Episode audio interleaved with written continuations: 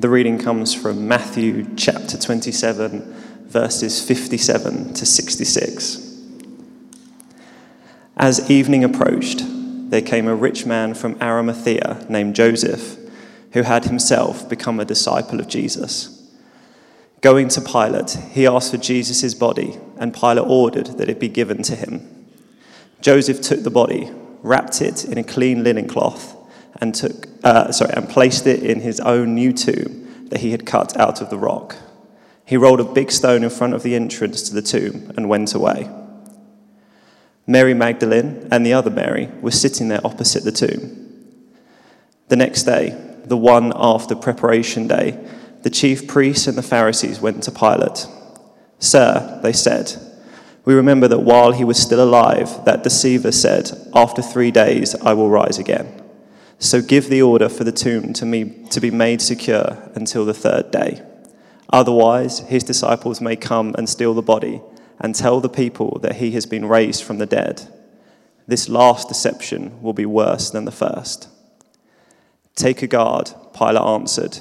Go, make the tomb as secure as you know how. So they went and made the tomb secure by putting a seal on the stone and posting the guard. This is the word of the Lord. This is sometimes called Holy Saturday, a time when Jesus uh, was in a tomb. All was quiet, nothing was happening. So you could easily think it's, it's all over.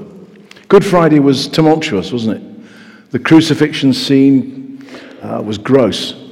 Don't be fooled by the the, the rather sort of glossy paintings that you sometimes see of crucifixion. It was horrible. The pain was awesome. The breathlessness that you experienced as a victim was horrendous. You couldn't do that. That's what crucifixion was like. There was darkness that descended in the daylight. There was earthquake. There was the dramatic ripping of that temple curtain from top to bottom by God, saying, Now the way is open. Now you can speak to the God of Abraham, Isaac, and Jacob, the God who sent his son Jesus to die for you. You can speak to that person by means of faith. It's hard to grasp, isn't it, how the disciples must have felt on Good Friday evening. They'd watched their Lord and Master die a cruel Roman death, although he died much quicker than many people did on crosses. The vibrant teacher, the living healer, the one they loved so dearly, is now a limp body on a cross. It's over, it's finished. Let's go home. I wonder how many of them remembered the hours of teaching when Jesus had plainly told them over and over again the Son of Man will be arrested, tried, sentenced to death, and rise again.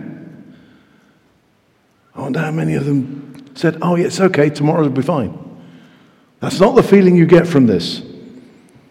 When all you see in the evening light is a body, you probably forget the rise again bit because it's just not there. And it will be easy to say at this point that Jesus had spoken the words God had needed him to say. Now God is silent. It has an ironic twist to it, actually, because for 400 years, the voice of God, many said, had been not there since the days of Malachi at the end of the Old Testament. And the crowds had flocked to Jesus because they recognized the authentic voice of God. That's why they went to him. And now he's gone. He's been silenced by a combination of Jewish duplicity and Roman brutality.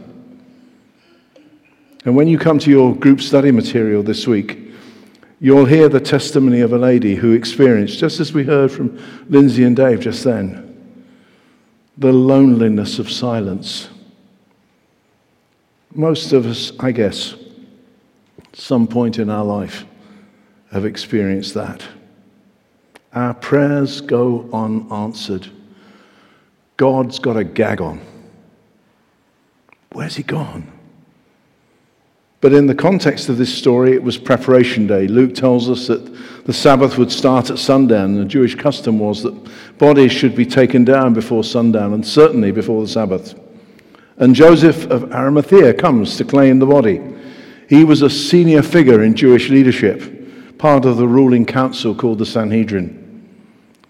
It's interesting, too, that Jesus' message of the gospel had reached Joseph and Nicodemus, another disciple of Jesus, the one who came secretly, remember, in John 3. Both members of the Sanhedrin. And they were prepared to go public about their following of Jesus. They turned up to claim the body. Joseph did all the right things washed, wrapped it in cloths. Mary and Mary Magdalene sat opposite the tomb as if they wanted to be sure that he really, really was dead. Is, is, are we sure? Luke tells us that the women went home to prepare spices to anoint the body, but they rested on the Sabbath. This was a new tomb which Joseph had paid for. It confirms that he was from the upper echelon society. Only such people had tombs like that. And yet, if you go back into the Old Testament, in Isaiah 53 9, you read, he was assigned a grave with the wicked and with the rich in his death. It's there. 700 years before Jesus, Isaiah wrote it. But the text gives you the feeling, this, this passage that just, uh, Nate's just read to us, just that's it. it. It's over. We had a dream and now it's gone. What was this kingdom of God stuff all about? It, it's, it's finished. And is it, this is imagination. It's not in the text, but I, I imagine this on this day. We have Jesus um, and the disciples saying, Hey, do, do, you, do you remember? Do you remember? Do you remember when he stilled that storm on Galilee? And we were all, it was blowing everywhere, and so quiet. And do you remember that day when we, we went round a field and we collected up enough baskets of food, 12 of them, to, to feed another lot? and he fed 5,000. Do you remember that?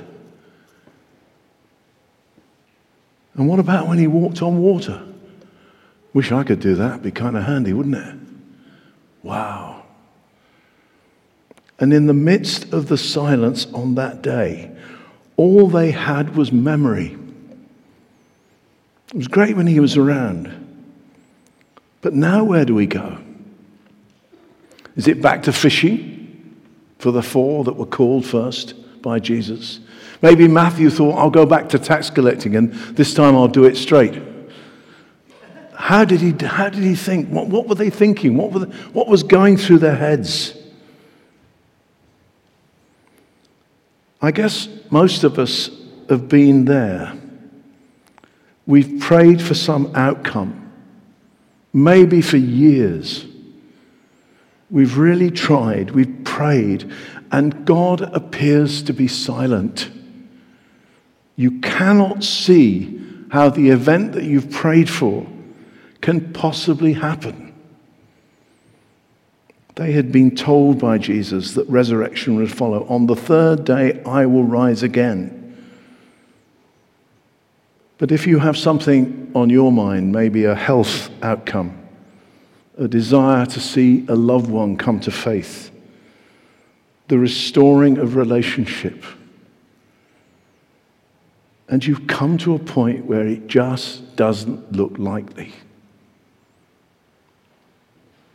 And down you go.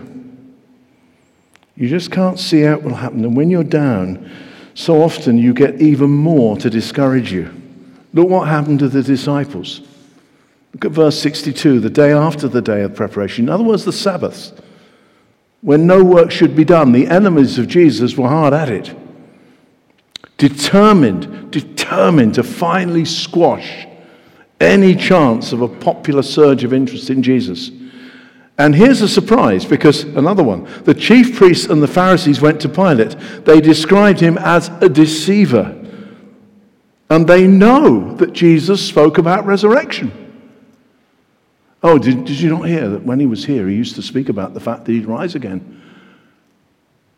Well, if they knew, why aren't the disciples sort of sat on the edge of their chair waiting for tomorrow morning?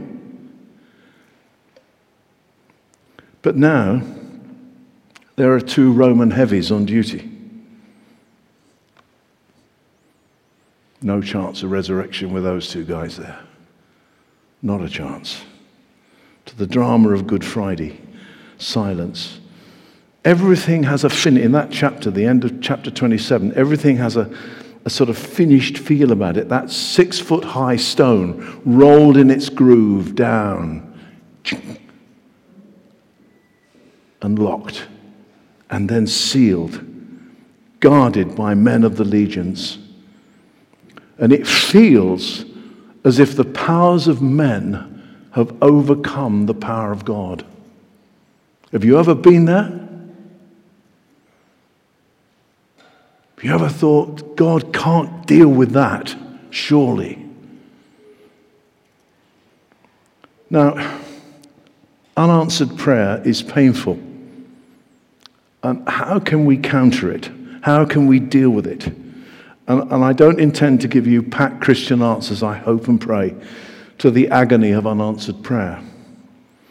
But there does seem to be some things in Scripture that help us see how we deal with it in order to understand that God is indeed not silent. The first one is this remember the words of Jesus. If only the disciples had remembered his promises, I will rise again. You only have to wait a day. But they have forgotten, just like we do. In times of blackness and unanswered prayer, we think, where are the words of God? And perhaps he might whisper to you, I will never leave you or forsake you.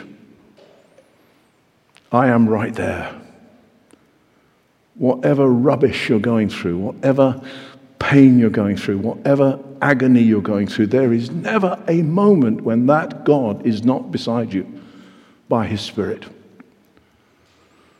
Because He promised that He would be, and He is. So deal with truth and not feeling, maybe in that case. The truth is there that God is real.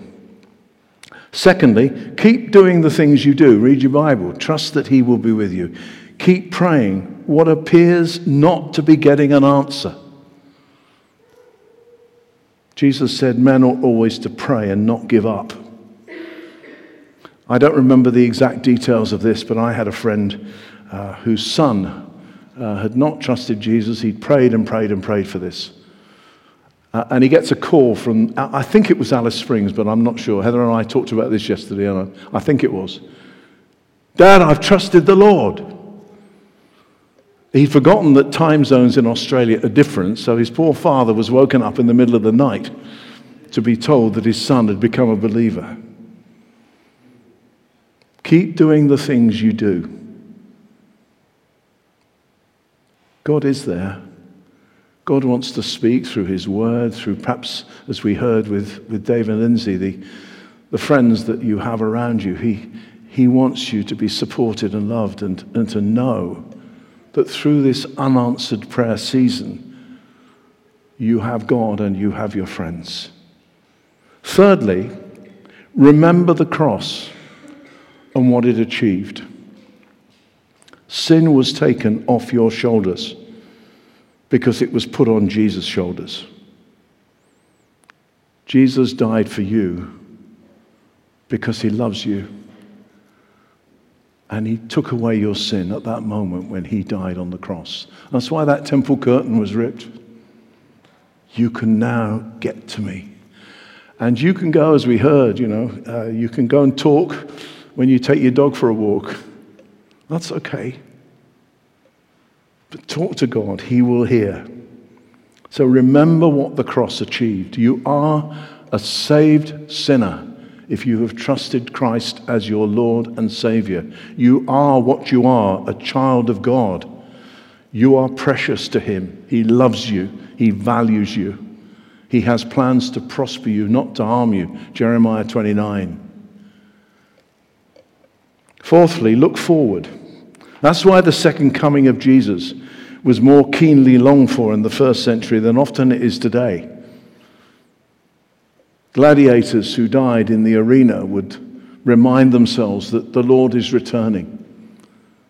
There is an end. History is not circular. John Stott said this. History is not circular, it's linear. It started at creation. It will finish when the Lord returns. And I will be with him in the air. Uh, heaven, if you'd rather, but that'll do. I know where I'm going. And I trust in the person who's going to get me there. That's why he said, I am the way, and it's true, and it will give you life. That's why he said those words in John's Gospel I am the way, the truth, and the life that you will have with me forever. Now, that doesn't mean that you may have to go through hours, and I hope I'm not lightening this, hours of agony and pain of unanswered prayer when God appears to have gone missing. I'm not minimizing that, but I am telling you that the Bible tells us that there is an end.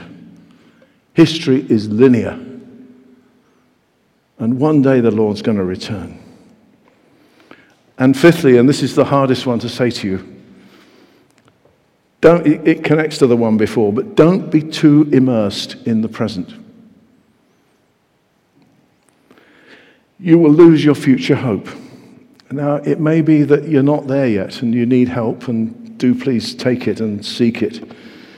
It may be that God will graciously restore you. He may answer your prayers sometime in the future and give you the desires of your heart. It, it may be that you have to go on waiting.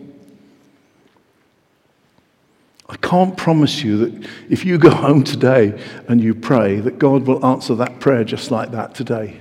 That's not the way it is. But when that happens, make sure you ask the right question. Don't ask the question that says, God, what are you playing at?